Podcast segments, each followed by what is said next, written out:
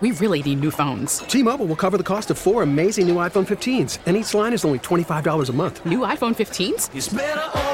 Only at T Mobile get four iPhone 15s on us and four lines for 25 bucks per line per month with eligible trade in when you switch.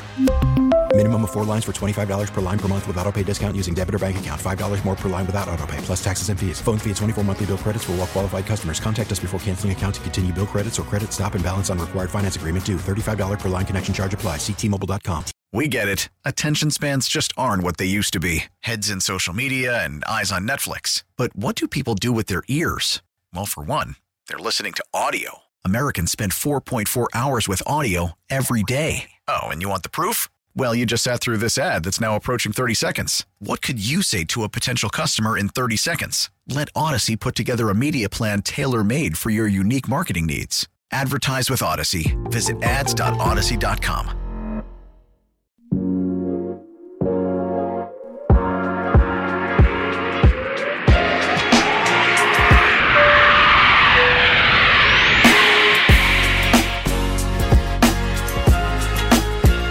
Welcome, everyone, to the Ultimate NBA Season Preview Podcast presented by Audacy and the Locked On Podcast Network. Our Locked On local experts covering every team are here to help you get ready for the NBA season. This week, we're visiting five groups of teams that we have dubbed the contenders, the tankers, the debatables, the playoff hopefuls, and the teams on the rise. Today, we're going to take a deep dive into the teams on the rise. These are teams that have young stars who are looking to take the next step forward into the play in tournament or in the playoffs. The Memphis Grizzlies, New Orleans Pelicans, Toronto Raptors, Charlotte Hornets, Minnesota Timberwolves, and yes, the Sacramento Kings. So let's start it all off today and hear from one of our Audacy experts, Ryan McDonough, who is the Phoenix Suns general manager and understands what it's like to be a team on the rise as the guy who drafted Devin Booker, DeAndre Ayton, and Mikal Bridges. Let's hear Ryan McDonough's thoughts on the teams with arguably the two biggest stars of this group, the Pelicans and the Hornets. The Pelicans were one of the most active teams this offseason. They parted ways with head coach Stan Van Gundy, replacing him with Suns assistant Willie Green. New Orleans also shuffled point guards. They sent Lonzo Ball to Chicago and Eric Bledsoe to Memphis while bringing in Devonte Graham in a sign and trade with Charlotte. They replaced front court bruiser Steven Adams with another physical center in Jonas Valanciunas. They also added veterans Garrett Temple and Thomas Satoransky from Chicago. The Pelicans' ceiling will be determined by their young talent, especially athletic phenom Zion Williamson, who's been one of the most dominant forces in the paint when he's been healthy, but he has missed the playoffs in his first two seasons. Brandon Ingram was an all star in 2020. Josh Hart is a talented perimeter rebounder. So the Pels have some young talent around Zion, but they need Zion to get healthy. He's been injured in the preseason, and they also need the, this team to come together quickly if they want to get back into the playoffs. The Hornets were one of the most electric teams in the league a year ago, making the play in tournament behind their electric rookie point guard, LaMelo Ball. Charlotte felt good enough about Ball's performance that they sent Devonte Graham to New Orleans, clearing the deck for this to be Ball's team alongside Terry Rozier in the backcourt. I expect this team to be one of the most exciting in the league, led by the brilliance of Ball and Ish Smith, the speedy backup point guard. They signed this offseason to push the pace. Them to take the next step, they'll need a versatile wing in Gordon Hayward to stay healthy. Uh, they also need to continue developing their young forwards, Miles Bridges and PJ Washington. They were one of the league surprise teams a year ago, and they want to continue to build on that momentum now that they have a franchise corner place in place in the 20 year old LaMelo Ball. Welcome to the ultimate NBA season preview. We've got a roundtable here with our locked on hosts for teams on the rise. I'm Jake Madison, host of the Locked On Pelicans podcast and the Locked On NBA podcast on Wednesdays. You can follow me on Twitter at NOLA Jake. We've also got Ben Beacon of Locked On Wolves. Say hi, Ben. Hey everybody, Ben Beacon, Locked On Wolves. You can find me on Twitter at bbeacon and also at Locked On T Wolves. I'm also the editor of the Dunking with Wolves site on Fansided. Hey guys, hello everyone. Uh, my name is Sean Coleman. I uh, am a credential media member with the Grizzlies. Have uh, wrote about them over at uh, SB Nation's Grizzly Bear Blues. The host of Locked On Grizzlies. Fun to cheer for a team that knows how to develop talent. But my co-host in Toronto, excuse me, one of the co-hosts of the Locked On NBA podcast network up in Toronto knows how to cover a team with good development, and that's Mr. Sean Woodley. Thanks, Sean. Yeah, I'm Sean Woodley. Uh, I've been writing for RaptorsHQ.com for six years now, covering the team as a credentialed media member during that time. Uh, also co authored the book called We the Champs after the Raptors won the NBA title in 2019. And now I'll kick it to Matt George. Hi, I'm Matt George, and I don't know what an NBA title is because I cover the Sacramento Kings for the Locked On Kings podcast, and I'm happy to be here. Happy to be in the group that's not the tanking group, but I have I have some decent expectations for the Kings this year. I'm looking forward to chatting about it from ABC 10 here uh, in Sacramento. Excited to be here. I'm Walker Mail of Locked On Hornets. I also don't know what a title is, but the Hornets have some pretty cool starter jackets, and so we got that going for us in our history.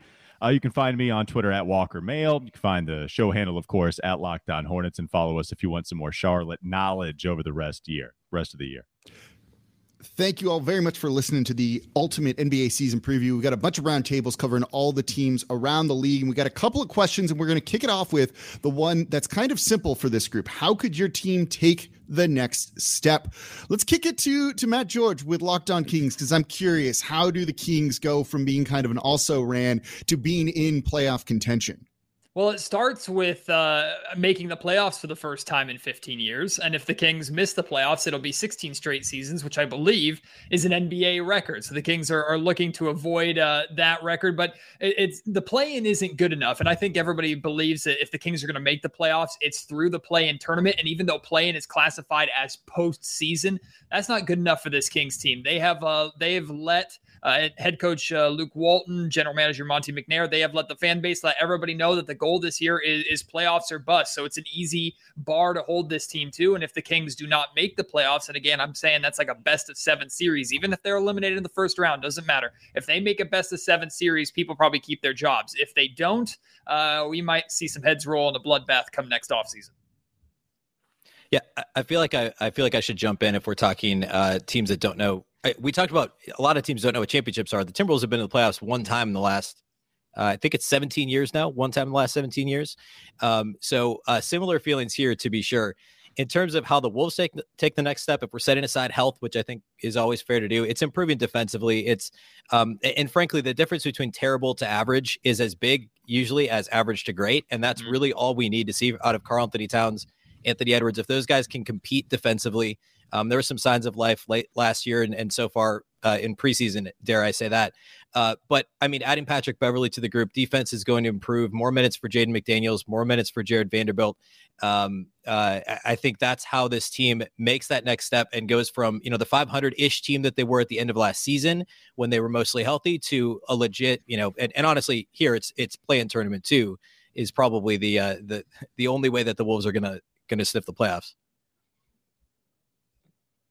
I'll jump in here real quick and say that as the you know person that covers the team that was in the playoffs last year, again as the one who covers the only team of this group that was in the playoffs last year, the only one. Kidding covering the Grizzlies, you know, obviously they did make the playoffs last year, but a team that certainly is trying to transition out of the version that they were over the past two years under Taylor Jenkins to a new team really focusing on the young guys. And like Walker and Charlotte, such as Matt George in Sacramento, the key is the engine that runs our teams, and that's our young star point guard, Ja Morant, him taking the next step to be in all star conversation. Obviously, the next narrative, like OG Anunoby in Toronto, is can Jaren Jackson Jr. take that next step, being a most improved candidate, perhaps being in the all star conversation. But one thing that really steps, you know, up this year, in my opinion, is the young core besides Ja and Jaren to support them. The Grizzlies are going all in, betting on that young core, really wanting to emphasize winning by their defense and letting the three go more. So the playoffs are still the goal, but playing a style of basketball that can let us reach the playoffs and advanced in the playoffs is that next step we're really hoping to see with Memphis this year. Yeah, and I'll jump in there thanks that, to. Oh, go ahead, Jake no, I mean, he makes a really good point about kind of that internal development. And for the Pelicans, that's kind of the number one thing. They lost Lonzo Ball. They brought in Devonte Graham. You can almost call that kind of an even upgrade. But if the Pelicans want to get into the play in tournament around Zion Williamson and Brandon Ingram and the lack of moves they really made in free agency, it comes down to internal development, which I think all of these teams are kind of doing to a certain extent, right? You're kind of all banking that the guys you've drafted take a step up. For the Pelicans, it's Nickeil Alexander Walker becoming maybe an above average starter for the team. A guy like Jaxson Hayes becoming that big, that center that that works well next to Zion Williamson. And that's kind of what it's going to be. It's not going to be free agents. It's not even going to be the new coaching change that they made bringing in Willie Green. It's that internal growth, I think, is kind of the biggest thing for New Orleans to be able to take that leap. That's very much the same deal with the Raptors as well. And it's kind of a weird thing because a lot of the core guys that the Raptors have locked in who they're expecting to take some sort of leap here have already been around and won a title and have that experience. It's just a matter of kind of, you know, now emerging from the shadow of Kyle Lowry now that he's gone. He's no longer the sort of lead father figure of the team. And they kind of get a shot to take it on their own. And we're seeing it so far in preseason. OG Anunoby, for example, Sean mentioned him he might be the answer to the question how do the Raptors take the next step? OG in the preseason is averaging like 20 a game. He's got a true shooting north of 70. He's been creating his own shot. If he can become like a guy who you can run your offense through, that quickly turns the Raptors from this sort of speculative team of long, weird dudes into a team that's kind of centered around OG Anunoby, Pascal Siakam, Fred Van VanVleet, and that's a core you're pretty happy going forward with. Yeah, I mean, I wish I was different. I guess that's why we're all kind of grouped together in this one podcast. but internal improvement, it's the key. It's the key for all of us, and it's the same thing for the Charlotte Hornets. I thought the Charlotte Hornets might be a little bit bigger of a player than they were in free agency.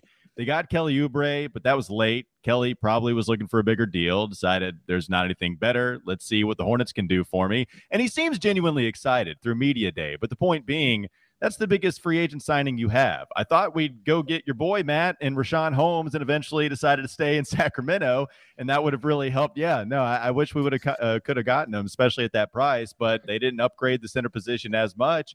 They go after Mason Plumlee. Thought that was going to be a backup center, and instead, that's going to be the starter once opening night hits against the Pacers on October 20th. It's all about internal improvement. Can LaMelo Ball be that all star consideration point guard? Can PJ Washington continue to take a step up, not only as a excellent shooter, but also as somebody that can maybe put the ball on the deck a little more, create, and just continue his defensive improvement? And can Miles Bridges be the same player he was at the end of the season on that type of volume, where the last month and a half or so, in the absence of Gordon Hayward, can he continue the 20 points per game, the 50, 40, 90 flirting club? Allow that to kind of go and spread the rel- uh, wealth throughout the entire season. Like it's all about internal improvement with probably those three guys more so than anyone else, along with the Terry Rozier continuing to stay do exactly what he did last year. And Gordon Hayward, can you just stay healthy? But again, it's all about what can you do from an improvement standpoint from guys that have already been on the roster that are younger players.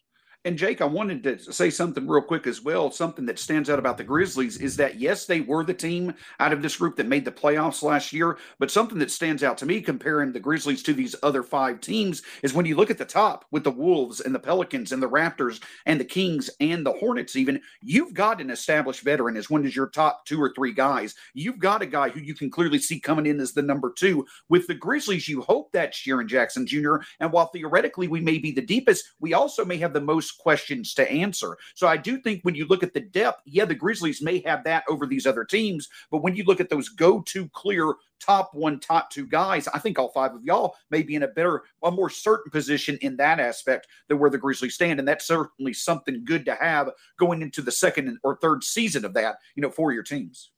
There's been I'll a also number- jump in. Sorry, go ahead, Matt. I was just going to say there's been a number of seasons where looking at the Sacramento Kings roster, you say, this team has names. This team has talent. They've just never lived up to it. Somehow, the Sacramento Kings a number of years ago couldn't win with Rudy Gay, DeMarcus Cousins, and Isaiah Thomas all scoring 20 plus points per game. That's not a joke. They had three players averaging 20 plus points, and that team couldn't come close to the playoffs. And now that with the play-in tournament, that two thirds of the freaking Western Conference makes the playoffs, geez, you'd think the Kings would be able to work their way in uh, that way. But I mean, Richaun Holmes was brought up earlier, and he was the major free agency signing for the Kings. Huge win for Sacramento to bring him back this offseason. But with the exception of the draft of Davion Mitchell and maybe like signing Alex Len, this is basically the same team last year. Now, big difference is what the team was at the start of the season with absolutely no depth and what they were at the end of the season, thanks to some moves at the trade deadline. The depth was completely different. This team does have depth this year, but in terms of your core, it's still the same of, of Fox and Halliburton, which are exciting. Richaun Holmes is part of that. Harrison Barnes is all reliable, but who knows uh, how much more he can really give from a uh, uh, like a star starter status. Uh, and then, I mean, you still got Buddy Hield, you still got Marvin Bagley, and you still got the rest of that roster. So the Kings are banking on a, a, core that has been together for the last few years, with the exception of Tyrese Halliburton, continuing to improve.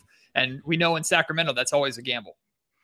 Yeah, I can kind of maybe go against the grain a little bit here. I know I said internal development, like everyone else here, is probably the path here for the Raptors, but there's also a chance that the path for the Raptors to take that next step is via trade. And, and that's something they've kind of lined themselves up for here, and something they've done over the years where they kind of have a lot of easily movable, attractive contracts with young players attached to them. Pascal Siakam, OG Anunoby, Fred VanVleet, Gary Trent Jr. makes a really convenient $17 million or so you know, this could be what the Raptors are planning to do. It's not a free agent destination necessarily, and maybe they don't view any of their guys they have in house as the sort of guy you build a championship team around down the line. But maybe a Karl Anthony Towns or someone else comes available, and then they have the pieces to potentially go and take that step via trade. Ben, I see you shaking your head, but uh, it's just the name. I'm not saying it's Towns. You know, Ben Simmons has been, been kicked around like as well. Years please stay away from Ben Simmons if you're the Raptors. Uh, there's no need to go touch that with any num any length of pole by any means. But uh, yeah, I, I, think that's of all the teams here. I would argue maybe the Raptors are the most likely to kind of veer off the developmental path and say, you know what. We've had success here putting our chips into the table and trading for a star. Maybe they try to do that in the next couple years here whenever somebody shakes free. We really need new phones. T-Mobile will cover the cost of four amazing new iPhone 15s, and each line is only $25 a month. New iPhone 15s? Only at T-Mobile get four iPhone 15s on us and four lines for 25 bucks per line per month with eligible trade-in when you switch. Minimum of four lines for $25 per line per month with auto pay discount using debit or bank account. $5 more per line without auto pay, plus taxes and fees. Phone fee at 24 monthly bill credits for all qualified customers. Contact us before canceling account to continue bill credits or credit stop and balance on required finance agreement due. $35 per line connection charge apply. Ctmobile.com. After the end of a good fight, you deserve an ice cold reward. Modelo is the mark of a fighter. You've earned this rich golden lager with a crisp, refreshing taste. Because you know the bigger the fight, the better the reward. You put in the hours, the energy, the tough labor. You are a fighter, and Modelo is your reward. Modelo, the mark of a fighter. Drink responsibly. Beer imported by Crown Imports Chicago, Illinois.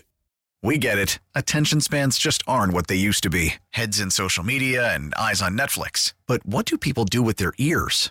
Well, for one, they're listening to audio. Americans spend 4.4 hours with audio every day. Oh, and you want the proof? Well, you just sat through this ad that's now approaching 30 seconds. What could you say to a potential customer in 30 seconds? Let Audacy put together a media plan tailor made for your unique marketing needs. Advertise with Audacy. Visit ads.audacy.com. Now let's focus on the only team from this group that actually made the playoffs last year, the Memphis Grizzlies, and get Ryan McDonough's thoughts on the moves they made this offseason. And then we'll hear from Connor Dewing from ESPN Radio in Memphis on why the Grizzlies' future is so bright. The Grizzlies broke through last season, winning two consecutive play in games, while also winning game one of the playoffs against the Jazz in Salt Lake City. Ja Morant is a rising superstar. He should be firmly in the All Star mix. And Jaren Jackson Jr. is a versatile, talented young big man who has struggled to stay healthy throughout his career. Memphis made a few trades this offseason that should help them in the future, but could cause them to take a step back in the short term, including sending out their physical center, Jonas Valanciunas, to New Orleans. Now, this is a very young team. Every player on their current roster is in his 20s. So they'll try to balance competing for the playoffs with the development of their young players, including first round pick Ziaire Williams. Uh, now, this team starts and ends with Morant.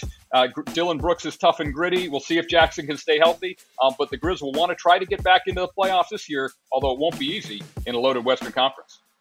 Why is the future so bright for the Grizzlies? It's a pretty simple answer because the ping pong ball dropped the right way for them. That's what it is. It's Ja Morant. Ja Morant. The night that they got Ja Morant, the trajectory for the Memphis Grizzlies completely changed, and that's going to continue this season. I mean, what else is there to say about this guy? He's absolutely electric. And on top of that, he also happens to be a great leader that makes everyone on the court around him a better player. And right now, he's developing a three point shot because if we're going to be honest about something, the defense and the three point shot, those are the holes in Ja Morant's games, if you actually want to call them holes. So he's going to fix up that three point shot, get that to like 37, 38%. That would be beautiful. But the thing that I really want to see Ja work on is that mid range game. If he can be absolutely automatic from 16 feet in the same vein that CP3 is, he's going to be unstoppable. But let's go ahead and jump into some non Ja reasons why the future future is so bright for the Memphis Grizzlies? The first one is pretty simple it's age. The Grizzlies are the second youngest team in the league, and most guys have already gotten a taste of the playoffs. You have Melton, Bain, Tillman, Ja, Jaren Jackson Jr., Ziaire Williams, and even Dillon Brooks. The youth talent for the Memphis Grizzlies is absolutely through the roof. And the biggest thing about these guys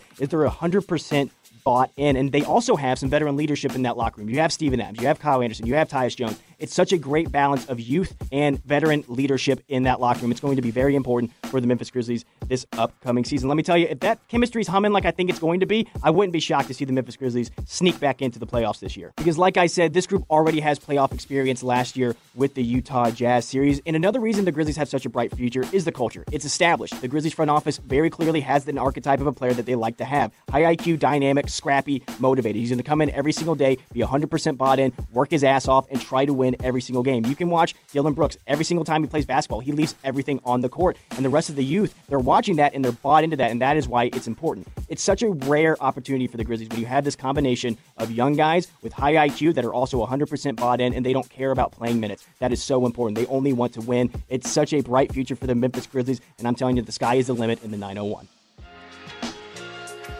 Welcome back to the ultimate NBA season preview, doing a locked on host roundtable here. These are the teams that are on the rise, could get into the playoffs, maybe kind of into that play in tournament level. And we've got the next question for the group here, and that's a real simple one.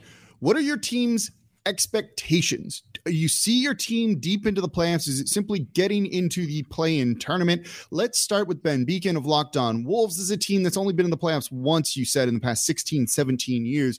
What's the feeling in Minnesota going into the season so far? Well, it's definitely playoffs or bust, and that includes the play in. I mean, I think uh, the nine or 10 seed is the most realistic expectation for the Wolves. Um, I, and honestly, right now, I know that a lot of power rankings and all that good stuff has them a little bit lower than that in the West, you know, 11th or 12th.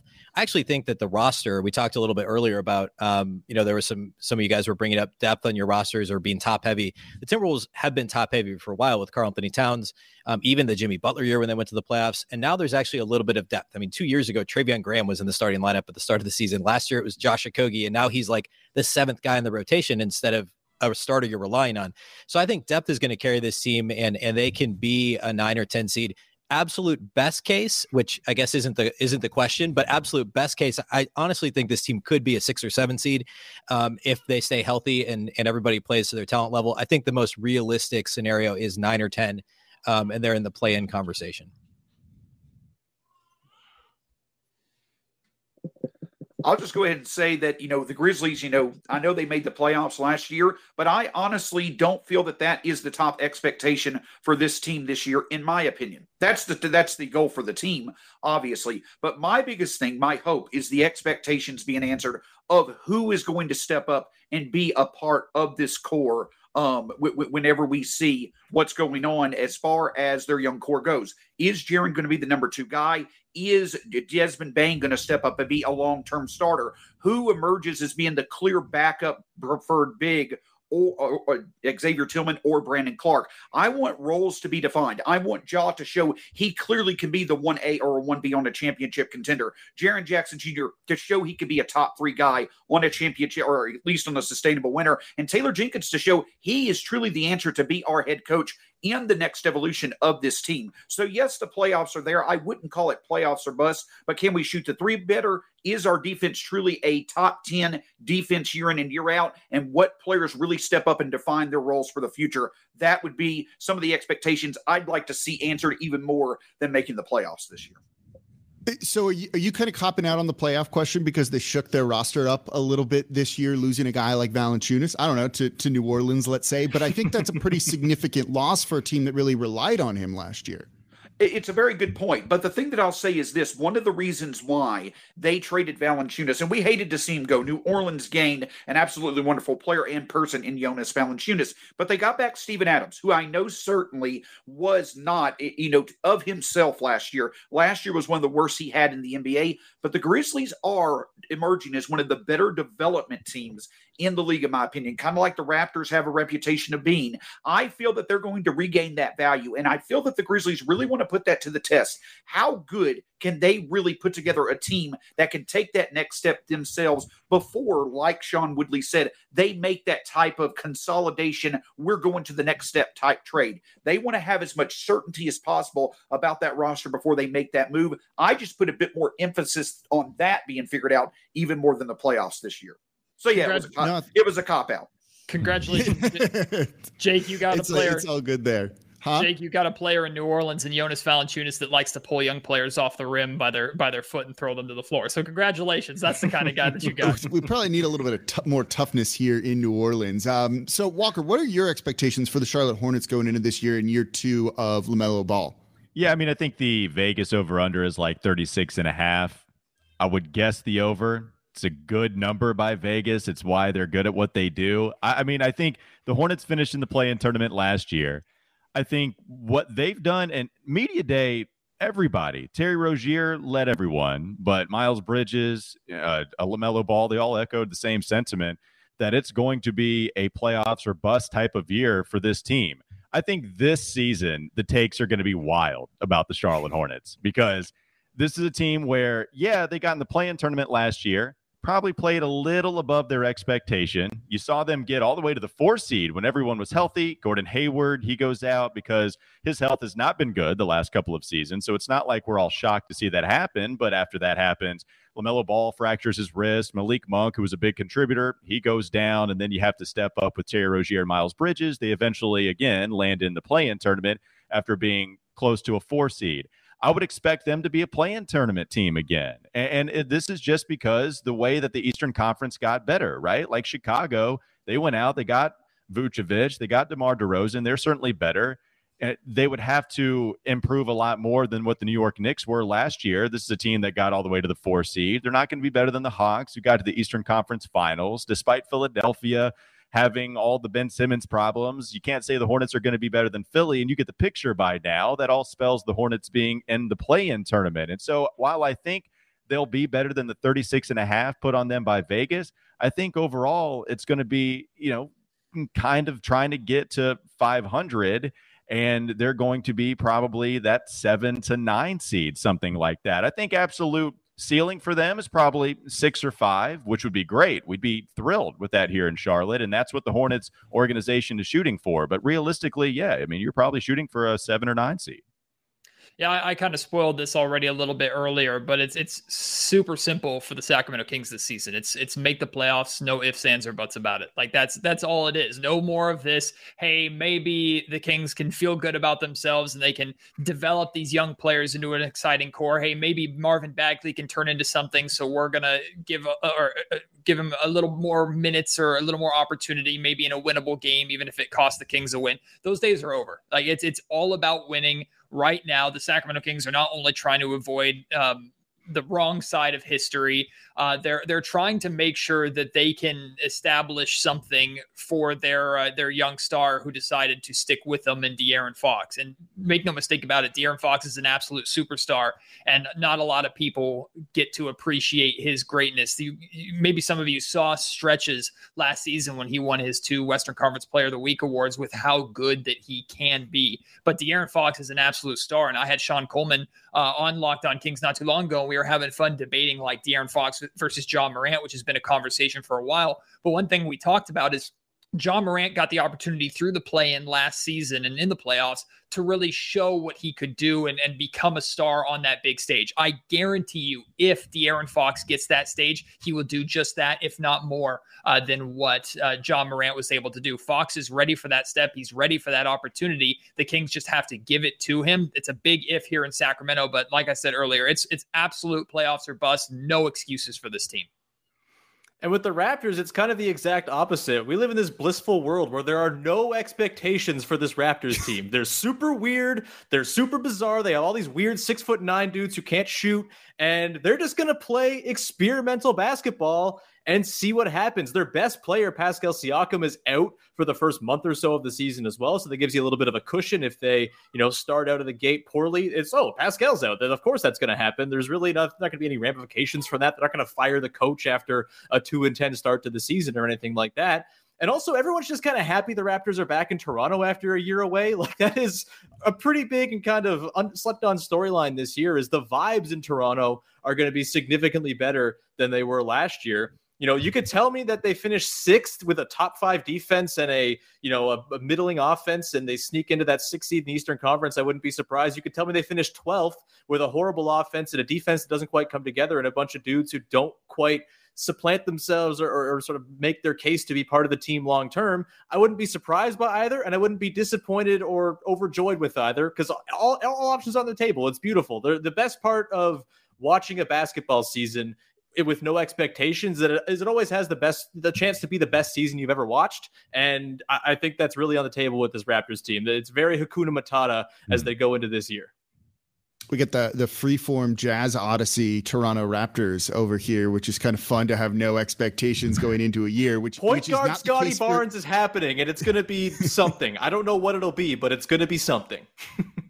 team to watch for sure. The, look, the Pelicans have pretty high expectations, in my opinion. I think most people are kind of pegging them in that play-in tournament range, like a lot of us here. Except you have Zion Williamson and you have Brandon Ingram, and they should be further ahead in the rebuild than they are right now. And so it's kind of disappointing to be setting the bar that low. And if they only get into the play-in tournament, don't end up making the playoffs, you know that conversation around Zion is going to get even louder and louder and louder. But then you kind of look at the reality of the situation, and it's great to say they should be, you know, the sixth seed and avoid the play in, and you don't even need to worry about it. But we're looking at Zion Williamson maybe not being ready for the start of the season. You've got your third head coach in three years coming in, trying to kind of right the ship when it comes to defense. There's a lot of noise in a lot of different areas. Some of it's piano music coming out of this organization a little bit too, and it makes me not feel too too great. Again, they're relying on a lot of internal growth, and I don't know if that's necessarily going to pan out. Certainly, we hope it is, but you need to see these guys do it, and it's going to be kind of over the first you know month of the season or so. I think that you're going to kind of get some of that feeling, and if this team's going to be good or not. I'm I'm just kind of downplaying it a little bit. I think losing Lonzo Ball, as much as you don't want to pay him 80 plus million dollars over four years, it's still a bit of a downgrade. I like Devonte Graham and his three point shooting, but can he do much more than that? And it's kind of just a lot of pieces that don't really feel like a cohesive team here in New Orleans. And that is something that worries me. So, quickly here, let's just kind of go a- around the group. I- I'm kind of curious since all of us kind of have our eyes on the play in tournament or a little bit better for our team. Is there one team that you look at and go, oh man, if things don't go well, I'd worry about that team a little bit. Like, who do you expect to maybe fall out of this group coming into this season? We can start with Sean Woodley. Like of these six teams on the on the screen here, yeah. Um, Let's make fun of each other and stress them out a little bit. I mean, I, I, feel like the Raptors might be the candidate here, right? Like that, there's a chance that they just are you know, not quite there. The, the Pascal comes back and is not 100%, that they don't quite figure out what Scottie Barnes is. And they just, you know, their, their offense struggles to the point that they end up being like a 12 seed or something like that, in which case they'll happily take another lotto pick and run it back again next year. Uh, my other sort of seeker pick here is the Hornets. Sorry, Walker, Eastern Conference rival and all that. I think there's a chance they're just like a year early. Like, I think they're going to be good, but I think there's a chance that there's a lot being heaped on LaMelo Ball to be like this savior of the franchise. And maybe it's just a year early and it's the 2022 23 season where he really kind of takes that team to new heights. Yeah, maybe I'm going to go here with teams that I have the highest expectations for. And honestly, the Charlotte Hornets are towards the top of that list. One, because I'm really intrigued by this team in the Eastern Conference. Now, I ended up choosing the Bulls this season as the Eastern Conference team that I'm going to follow most closely because I'm very intrigued by that team as well.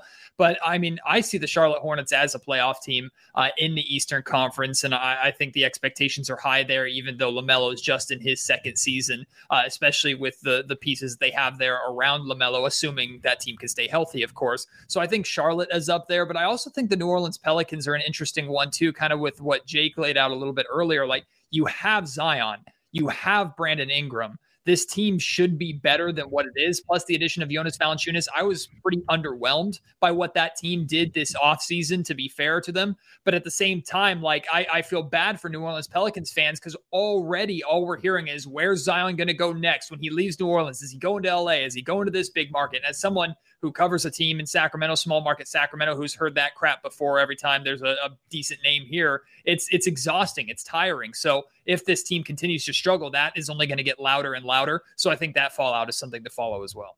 Yeah, thank you guys for being the puppets and my puppeteering with the takes being all over the place. And we've got one team that's going to be one guy thinks they're going to be out, one guy thinks they're at the top of the expectations. The takes will be all over the place for the Charlotte Hornets team, but I get it it's hard to figure out. You know, LaMelo Ball comes in as this stud that gives you, honestly, honestly, statistically, one of the better rookie of the year campaigns we've seen. And then it, the numbers were even better before he had the fractured wrist, tried to come back. It really bothered him with the shooting.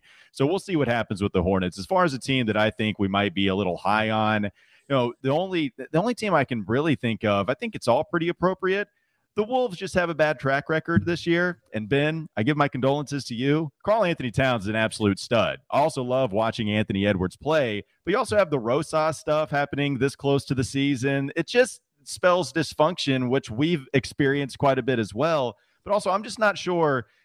Does it, it you know, D'Angelo Russell, I don't know quite to make of him and where his role fits in all of this. And here Sean's talking about a trade. I mean, Minnesota has been involved in the Ben Simmons conversation quite a bit. We'll see if that ever happens. And if not, then are they trying to figure out a way to trade a D'Angelo Russell? And so the Timberwolves, while I love Karl-Anthony Towns, I think Anthony Edwards is awesome.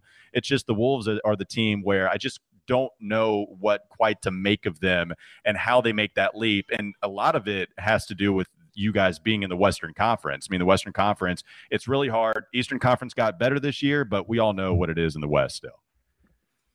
I'll say the team that I'm probably the lowest on, and it's just because I think that that's you know kind of the best case scenario for them maybe this year is the Raptors, and it simply comes down to like Sean mentioned that you got the less certainty about them. You're trying to define a lot of futures that are there. You know the development track's great in Toronto. You know that defense is going to be played, but who's going to stand out? And when it comes to the teams that in the West that I think you know really stands out as being you know possibly the biggest question mark, I'll kind of turn the question around. We know that the offense certainly has a very high ceiling in Sacramento, in Minnesota, and in New Orleans. Which of those three teams can play the best defense? I think that that's going to emerge as the defining characteristic of which of those teams really has the best playoff chances, because that's what stands out about the Grizzlies. You're much more certain on the Grizzlies' defense than you are their offense right now. So I think that I am probably the least confident in the Kings, just number one, because, you know, Matt George, but no, I'm just kidding. But all joking aside, I do think that when it comes to uh, the uh, the uh, Timberwolves and the Kings and the Pelicans, I think that the Kings probably have the biggest question marks about their defense. But I think overall, that's what it comes down to: which of those three teams will play defense the best. For me, I always I always default to uh, again, no offense, Matt, I guess, uh, Sacramento, because I mean that's the one that's the one franchise that Timberwolves fans have been able to just point at and be like, yeah, but at least we're not the Kings, which of course is is ridiculous because I mean Rick Adelman years, right? Like the history is so so so much better for the Kings, and I get that. But over the past couple decades, it's like the Kings and the Wolves are the two teams that have had basically no hope but then almost some hope some of the time, and then it you know come right back crashing down to earth. So uh, for me, and also all, partly to to Walker's point about the Ben Simmons stuff, the Kings are another team that have been right up there in the top two or three teams mentioned as chasing Ben Simmons, and I think Simmons is a great fit with the Wolves. I don't know that he's a very good fit with the Kings. Um, and if that were to happen, I you know I think it probably improves the Kings, but I don't know that it necessarily makes them like a surefire playoff team because of the way Simmons plays and the way you know who would be around him in Sacramento. But um, so I guess I'd have to go with Sacramento. And I'll say this, it also is kind of awesome, Matt, that you have the Lord of the Rings picture in your background because the kings are kind of like Gollum in the Lord of the Rings, always chasing after that ring, but always failing in the process. It, it's kind of awesome. You have that picture back there. I love you guys. I love, I love this group.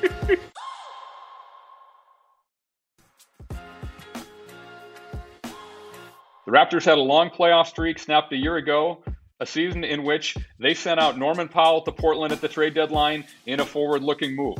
Toronto continued their youth movement this offseason, sending Mr. Raptor Kyle Lowry to Miami in a sign and trade that returned Goran Dragic and a promising young big man in Precious Achiuwa. They surprised some people on draft night when they decided to select Scottie Barnes over Jalen Suggs with the fourth pick. Uh, but both Suggs and Barnes should have terrific careers, and Barnes is one of the most versatile prospects to enter the NBA in the past few years. The Raps will focus on the development of their talented young core this offseason. Barnes and Achiuwa join OG Anunoby and Gary Trent Jr. as core parts of Toronto's future. So they have the talent to be in the playoff mix, especially in the backcourt, uh, where veterans Fred Van VanVleet and Goran Dragic should give them enough depth to complement Pascal Siakam, who they hope has a bounce back season that makes the All Star team in the front court.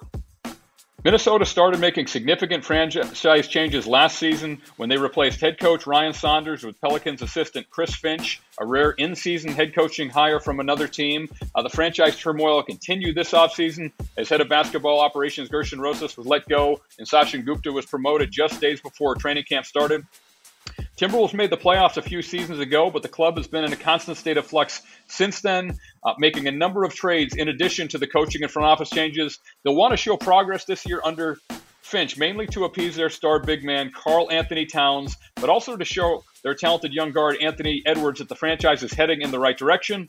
Uh, Towns, D'Angelo Russell, and Edwards could form the nucleus of a talented offensive team, but they'll need to stay healthy and also develop continuity in a Western Conference that should be competitive as it's ever been. Welcome back to the Ultimate NBA Season Preview Roundtable with some of our locked on hosts here. Teams on the rise, trying to get into the play-in tournament, into the playoffs, and maybe change some of the recent past form. And we've got our final question for today's show, and that's one. It's pretty simple. Why will your team be different this season? I'm, I'm going to start because the Pelicans are on their third coach in three years, and it was an absolute disaster under Stan Van Gundy last year. And the Pelicans went the complete opposite direction. Instead of hiring a coach that wants to throw his players under the bus after games and yell at them in practice. They went with the kind of players coach option in Willie Green. And the early returns kind of out of training camp and preseason are vibes are good and I'm enjoying covering a team with good vibes around him. So it really couldn't be much worse than it was last season. And if you can get Willie Green to reach through to some of these young guys, get him to commit on the defensive side of the ball, something that's been a bit of a theme here in some of the conversations we've had, I feel things could change a little bit for him if they actually defend well. They were a top 10 defense from March on last season. If you get these guys to really buy in, plus Zion health, I do think this team should be better than the play-in tournament, which probably means they at least make the play-in tournament, which could definitely definitely be a good thing. So let's turn it over to the rest of the hosts here and start with Sean Coleman of Locked On Grizzlies.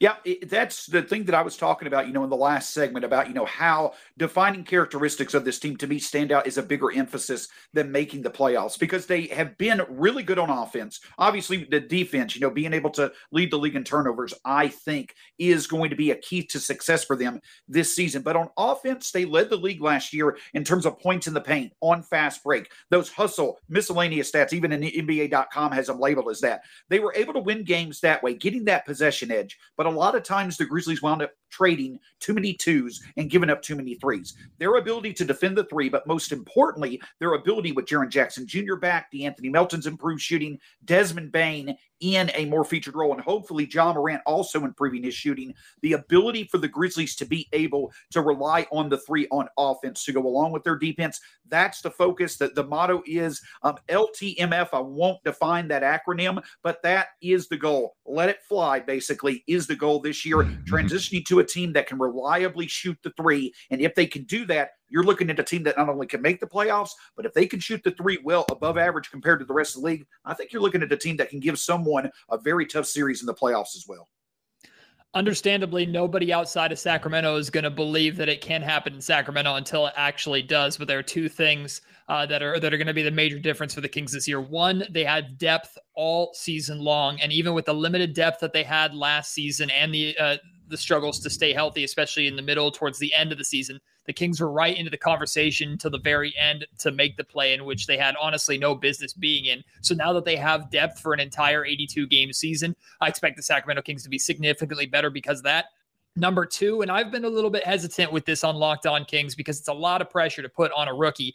But Davion Mitchell is incredibly good defensively, just immediately incredibly good. Now, De'Aaron Fox is already calling him a top five uh, NBA on ball defender even before he's played a regular season game. I don't know if I'm ready to go that far. Maybe it's because De'Aaron is facing him in practice every single day and is sick of it. Tyrese Haliburton has said he's tired of playing against Davion and is looking forward to playing with him.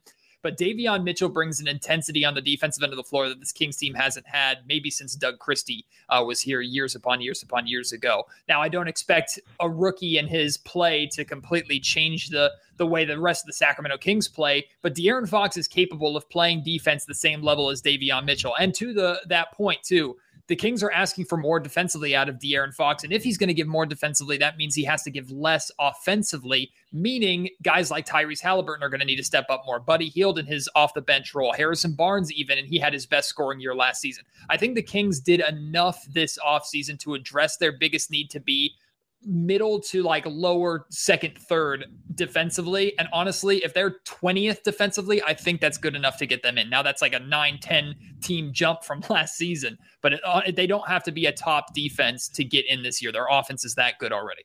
Yeah, I'll, I'll, go with a couple of things. One reason I think they're going to be a little different is because you kind of shifted to some degree with more front court depth than the Charlotte Hornets had last year. You bring in a Kelly Oubre. You're hoping Gordon Hayward can stay healthy, but we'll see.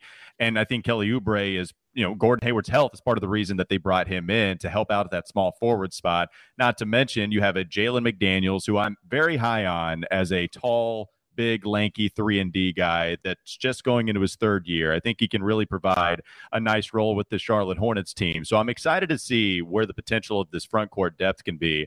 And also, one of the things that might be different in a worse way, we'll see if the internal improvement can help this team actually exceed expectations but I don't think the ball is going to move around nearly as well. Part of that is because the Hornets put up historic numbers moving the basketball. There were there were own reports here on the Locked On Podcast Network that were written about the Hornets and the assist numbers and the efficiency that were through the roof that were being as high as really since like 2002 something like that. The ball was moving like hot potato and it was so much fun to watch. But Malik Monk is an extremely underrated passer. It's not on this team anymore. I think Devonte Graham is a very good passer as well. He's not on this team anymore. So what you did is you brought in a James Bouknight guy coming in from college and facilitated better than I thought in summer league, but can't rely on a guy first year to come in and run the offense extremely well. You brought in Kai Jones, who is has experiment written all over him, and it's LaMelo Ball that you're relying so much on to facilitate. And Terry's not the best passer or pick and roll decision maker. He's a shooter. He's going to go get his bucket. That's one of the worst things about this team. So if you're going from a positive standpoint, the way it'll be better, I think they got maybe a little bit more front court depth with McDaniel's improvement and Kelly Oubre on this team. But in a way, it's not going to be as good. I think the ball movement has gone down a little bit. Yeah, for the Raptors, I mean, the big thing, and I already mentioned it earlier on, is they have a home court advantage now. Last year, they had fans to start the season in Tampa and then stopped allowing fans in the building because they were getting booed by the opposing fans of like the Boston Celtics coming into town. That's not going to be the case this year. They go back to Toronto with one of the best home court advantages in the league.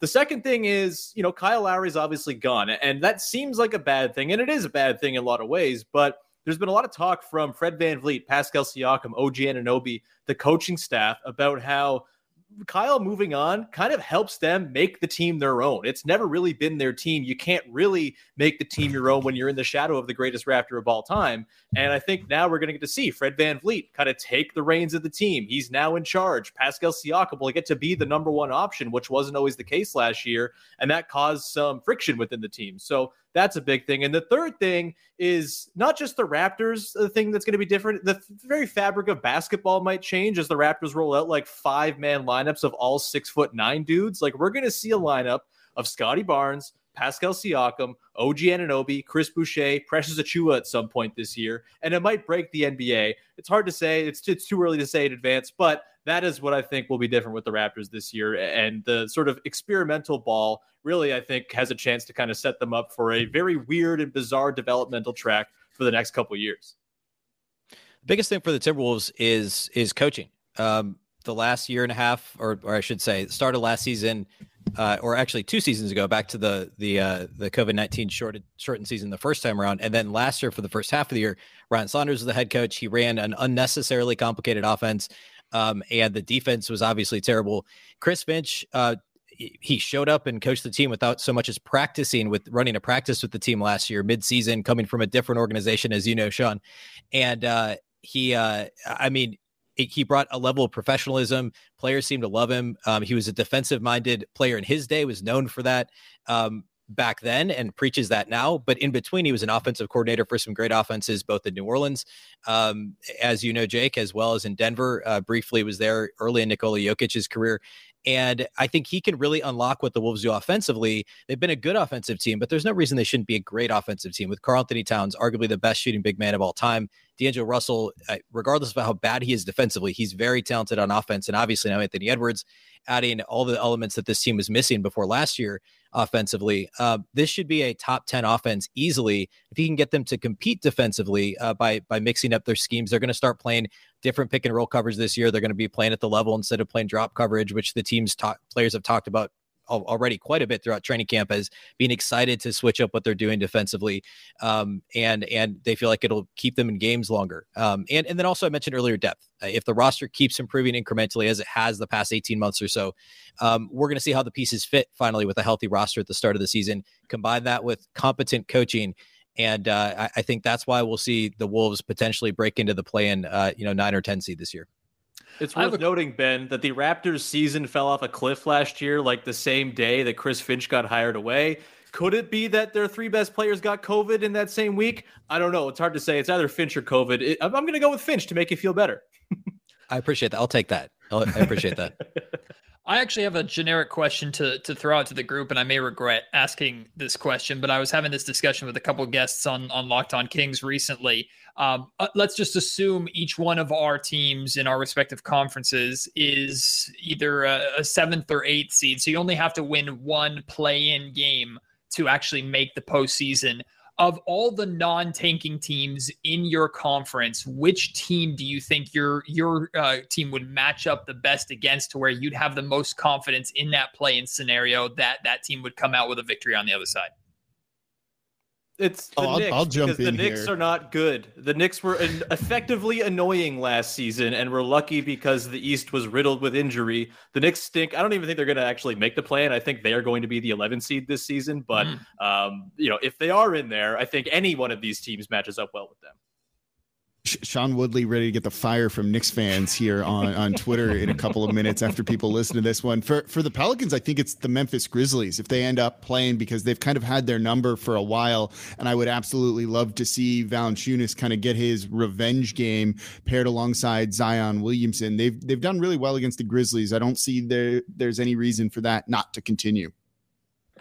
Oh, there's plenty of reasons for that not to continue. Number one, there's defense on the Grizzlies. And number two, there's also the fact that I think that we would be able to shoot the three well finally against New Orleans. But Jake has every reason to have that opinion because the Pelicans have um, had the Grizzlies number. Um, if there's a team from the Grizzlies' perspective of things, we're talking about maybe the play in game, but also the playoffs. I think if the Grizzlies were to make the playoffs, I want a full series against the Golden State Warriors. We matched up better than people may have thought into mm-hmm. into very critical games against them in the last week of the season. And I think that Dillon Brooks would be a terror for Steph Curry to have to deal with. And then beyond that, I do think we match up well with our defense and our style of play with the rest of their team. So if the Warriors were to fall into that play in tournament again, or if we for some reason were to face the Warriors in the first round of the playoffs for whatever reason, if there's a team out there who's not in this group that we're talking about, I want another shot at the Golden State Warriors. I want to be a reason to end any talk of another dynasty emerging again from the ashes of what it once was.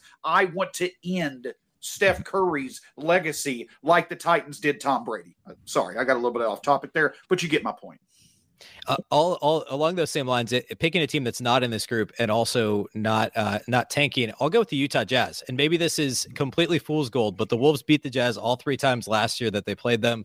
Uh, Towns mostly neutralizes Rudy Gobert with the way that the Wolves are able to play with him, and uh, I think uh, I I don't know if I'm picking a team that's probably going to finish the top five or six in the West, almost surely that would fall, and the Wolves play one game. I pick the Jazz. I just like the matchup.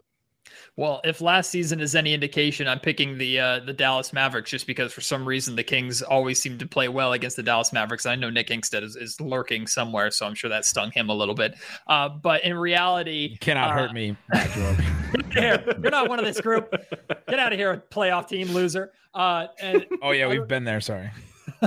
Other than that, sir, uh, I selfishly really want to see a a, play in game between the Memphis Grizzlies and and the Sacramento Kings because those teams have played and the matchups between those two teams have always been really entertaining. The the Ja Morant versus De'Aaron Fox battles in the past have been excellent to watch because both players seem to have success against uh, each team However, De'Aaron Fox has outperformed Ja Morant so far, very slightly statistically, but I got to make sure uh, that I, I point that out. But regardless, I think that would be a phenomenal game to watch. I don't know if I'd give the Kings the edge necessarily because the Grizzlies are, have been there and the Kings haven't. The Grizzlies know how to win in the play-in uh, format but I think it would be a hell of an entertaining game from a from a basketball standpoint. We're talking about like last season, the play in stole the show with some of their matchups. I think that game would steal the show, bar none.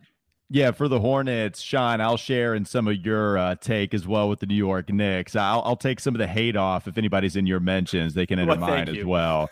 um, you know, maybe a surprising team is the Atlanta Hawks and the Charlotte Hornets played them really well last year. And I know they got to the Eastern Conference Finals, but the Hornets, they won the first two games. The only the third game they played against them, they lost by four. I think the Hornets defend Trae Young really well, and, and I think the Charlotte Hornets are able to get one over on the Atlanta at the Atlanta Hawks. And so, you know, I, I, think that's just kind of a surprise team out there that did get to the Eastern Conference Finals. Trae Young can scare the hell out of you because he can pull one from 40 feet and make it. But at the same time, you know, that's one team where, yeah, they're going to be towards the top of the standings or at least battling for one of those top four spots. But I think the Charlotte Hornets match up decently well with them. And so that would be a surprise team I'd uh, be willing to compete with.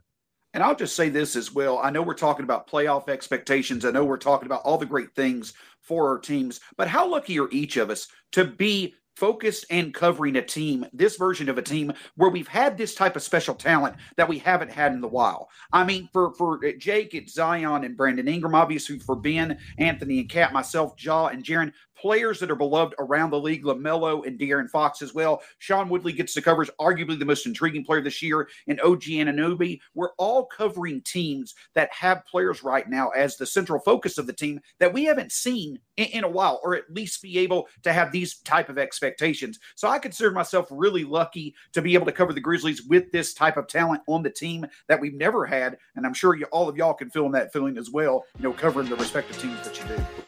For more hopeful optimism or Sacramento Kings masochism or daily coverage for every NBA team, check out the Locked On NBA Podcast Network wherever you're listening to this podcast or on YouTube. Now, let's finish this off with our Locked On Fantasy Basketball host, Josh Lloyd. Hi guys, Josh Lloyd here from the Locked On Fantasy Basketball podcast. Let's take a look at the fantasy value of these teams. For Memphis, Ja Morant wasn't a top 100 category player last year. So he's being a little bit overdrafted. Be really cautious. I expect improvements from Ja, from Ja, pretty significant improvements, but he's being overdrafted. I think Jaren Jackson's being underdrafted. He's got legitimate top 30 upside, and you can get him in the 50s in drafts. It looks like Kyle Anderson might come off the bench, so that's going to help a value of Desmond Bane and of De'Anthony Melton. I like both of those guys as late round picks. While Steven Adams has looked good in the preseason, I just wouldn't waste anything more than, say, my last or my 12th round pick on him at this stage. He was pretty poor last season, and I'm not expecting him to be that absolute rebound beast that he's been in these first couple of preseason games. For the Pelicans, um, Zion, I think, would have pushed into the second round had he not entered the season with a broken foot. Uh, Brandon Ingram's just a rock solid third round guy. Devonte Graham, I'm a little bit worried about how that backcourt's shaking out. I really like Nickeil Alexander Walker as like a seventh or eighth round pick, but Graham, I'm not certain with the poor field goal percentage shooting. The fact that maybe he actually loses minutes to Alexander Walker so they can get Trey Murphy out there. Who Trey Murphy's another one that I like as a late round pick for the Pelicans. For the Hornets, LaMelo's a solid third round guy. Rozier's like a fifth or sixth round player, as is Gordon Hayward, and Miles Bridges and PJ Washington are great sort of round seven, round eight type of options. Mason Plumlee, probably is the starting center. Probably doesn't play more than 25 minutes, but that's enough to push him into that top 100, top 110 mix. I'm not really investing too heavily or much at all in, say, a James Bouknight or a Kelly Oubre coming off the bench. I'm just not sure there's enough value in those guys. For Toronto, um, yeah, obviously really interested in Fred Van VanVleet as a second round player. I think OG and Anunoby can push into the top 40, maybe top 30 for fantasy. I don't know whether they're going to start Trent or Dragic or both of those guys. I'm not interested in drafting either of them. And then at the center position, if they do give the nod to Precious Achiuwa, I would draft him. Khem Birch, not so much. Boucher and Siakam out to begin the year. You can get a little bit of a value on Siakam in fantasy drafts. He's sliding to like the 80s. I think he can be a top 35 guy, so I'd happily take him in that area. And then there's Scottie Barnes, who's fine to take with a last pick, and there'll be an increased role for him early on. But when Siakam returns, and to a lesser extent when Boucher returns, maybe that upper limit for him just gets pushed back a little bit, and there's not enough to sustain long term fantasy value. For Minnesota, Karl Anthony Towns, top five guy to me. I think Anthony Edwards is a chance to crack the top 40 And D'Angelo Russell's getting underdrafted as well. He's probably a top 60 ish sort of guy. There's a ton of value there. It does look like Malik Beasley will come off the bench. That probably pushes him back to being a last round sort of player. Um, if they're going to start Josh Okogie there, well, Jaden McDaniels is in that round 11, round 12 zone, but very similar to say Patrick Williams in Chicago. There's just not enough touches to go around for McDaniels to be useful enough. As a blocks guy, really fine, but you're just talking a, a late round option. And then in Sacramento, De'Aaron Fox, I'm really expecting a big step forward for Fox this season. Hopefully he can keep the free throw percentage increase. That makes him a third round, maybe second round guy. It looks like Hield might come off the bench. That pushes him back to around the 90 100 zone. Haliburton in the top 50 is absolutely a possibility. And then Barnes is sort of low upside, but rock solid in that 90 to 100 zone. And then Richaun Holmes, a guy that gets consistently overlooked in fantasy. I have no problem, no hesitation taking Richaun Holmes as a top 50 player for this season. Tune in tomorrow for our final day of the Ultimate NBA Preview podcast series as we dive into the playoff hopefuls. Six teams in the Eastern Conference who all have something to prove.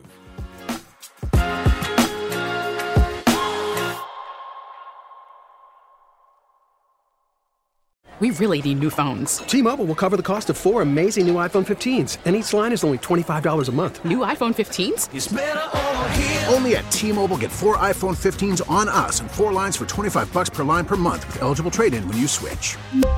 Minimum of four lines for $25 per line per month with auto pay discount using debit or bank account. $5 more per line without auto pay, plus taxes and fees. Phone fee at 24 monthly bill credits for all well qualified customers. Contact us before canceling account to continue bill credits or credit stop and balance on required finance agreement due. $35 per line connection charge apply. Ctmobile.com. Oh, oh, oh, O'Reilly. Protect your vehicle's engine with a full synthetic oil change and save with Mobil 1 at O'Reilly Auto Parts. Purchase five quarts of Mobil 1 full synthetic motor oil and receive a $10 O'Reilly gift card after rebate. See store for details. With your Mobil 1 purchase, you'll also receive two times points during O Rewards Bonus Points Month at O'Reilly Auto Parts. Oh, oh, oh, O'Reilly Auto Parts. Baseball is back, and so is MLB.tv. Watch every out of market regular season game on your favorite streaming devices, anywhere, anytime, all season long. Follow the action live or on demand. Track four games at once with multi view mode and catch up with in game highlights. Plus, original programs, minor league broadcasts, and local pre and post game shows. Go to MLB.tv to start your free trial today. Blackout and other restrictions apply. Major League Baseball trademarks used with permission.